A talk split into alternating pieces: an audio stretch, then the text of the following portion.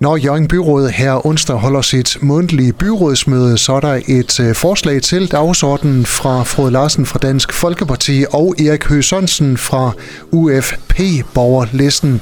Erik Høgh Sørensen, velkommen til. Tak skal du have.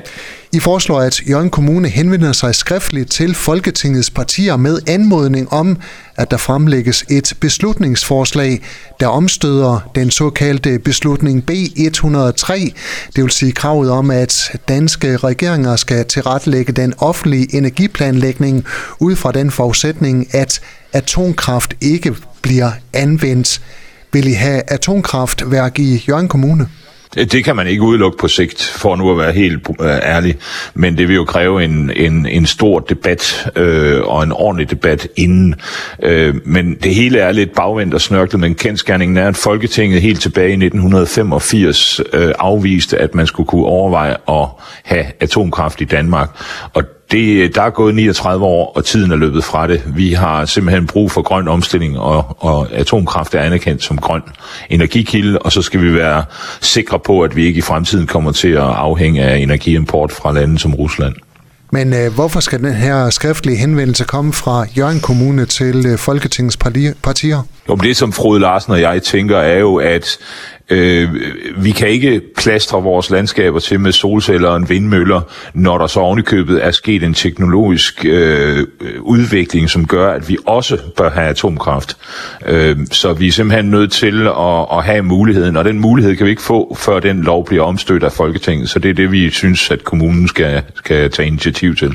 Men øh, hvis der er stor øh, modstand imod øh, solceller og vindmøller, vil der så ikke være lige så stor modstand imod øh, atomkraft? Altså det viser sig jo, at, øh, at tilslutningen blandt danskerne ifølge meningsmålinger til atomkraft nu er omtrent fordoblet på forholdsvis få år. Så svaret, det korte svar er nej, men selvfølgelig vil der være mange, som også er imod atomkraft.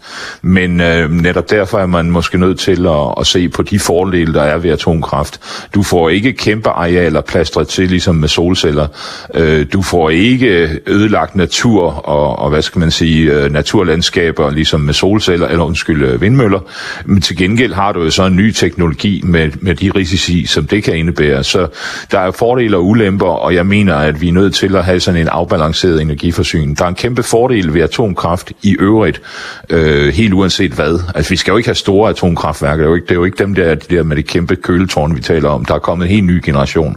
Men det, der er godt ved atomkraft, er, at når sol og vind varierer med vejret, altså øh, hvad enten det blæser eller vindstille, og hvad ved jeg, mm, så kan du skrue op og ned fra atomkraft. Og den kobling af, af sol og vind med øh, atomkraft, den vil jo levere en meget stabil energiforsyning. Og så det er yderligere et argument. Hvorfor kommer I med det her forslag netop nu? Fordi vi synes, at øh, de planer, der ligger om at, at øh, udbygge sol og vind i Jørgen Kommune, de er simpelthen alt, alt for ekstreme. De, øh, vi mener, Frode Larsen og jeg, at man smadrer kommunen med, med vindmøller og, og øh, solceller, og man gør det på en måde, så det er svært. Det er, sådan en, det, det er nok øh, byrådets vigtigste beslutning i den her byrådsperiode, fordi det bliver svært at omgøre beslutningen, hvis først man træffer den forkerte beslutning. Så derfor kommer vi med forslaget om atomkraft nu atomkraftværk i Jørgen Kommune, det lyder som en øh, langsigtet plan? Både ja og nej. Hvis først, øh, hvis først man, øh, jeg var i kontakt med en, en øh, producent, som hedder Kernfuld Energi, og, og, og deres budskab er, at hvis først øh, man, fjer, man, man er, har overstået alle de her forhindringer, som, som øh, der, skal, der, vil, der vil være, altså for eksempel lovgivningen eller og den høringsproces, jamen så selve det at opstille et af de her små øh, fleksible atomkraftværker, det tager kun to til tre år, og den og kernfuld energi er, er i gang med det i Sverige. Så det er altså noget, der, der sker nu, og vi kan lige så godt øh, være med øh, i en tidlig fase.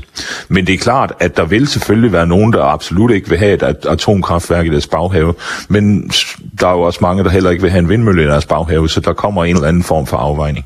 Det er ikke nogen hemmelighed, at der er stor borgermodstand, når der skal opstilles øh, solceller og vindmøller. Er øh, du og Frode Larsen decideret imod de to energiformer? Ikke som sådan, men den måde, det køres på i Jørgen Kommune, der er det simpelthen alt for mastodontisk. Vi skal ikke have de her solcelleørkner opstillet. Øh, og, og dertil kommer, at de kompensationsordninger, der er til de nærmeste naboer, de er simpelthen ikke gode nok.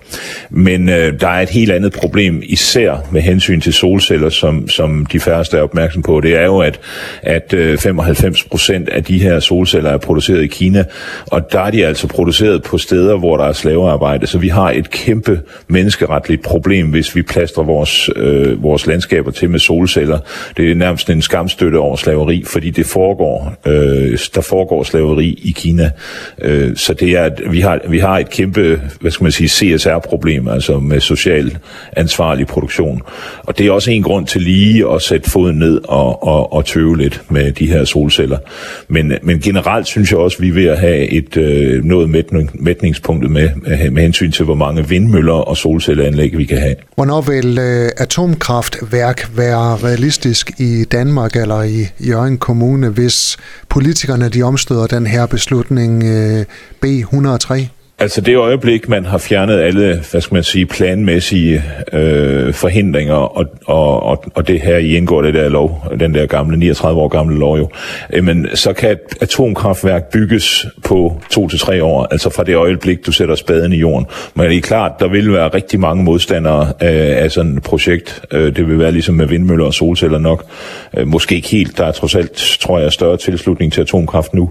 Øh, så, så det vil være en proces, der tager nogle år, ud, af, ud over selve de to-tre år, det tager at bygge værket. Men værkerne er ikke særlig store, de nye værker, men, men altså, de minder om, de er måske svarende til en 5-6 etager høj bygning, og, og, og, og er ikke, de er ikke mega store i dag. Vi må se, hvordan det her forslag det bliver modtaget på øh, byrådsmødet i Jørgen Kommune. Erik Høgh Sørensen fra UFP-borgerlisten, tak fordi du var med her. Selv tak for du have. Ha' en god dag. Du har lyttet til en podcast fra Skager FM. Find flere spændende Skager podcast på skagerfm.dk eller der, hvor du henter dine podcasts.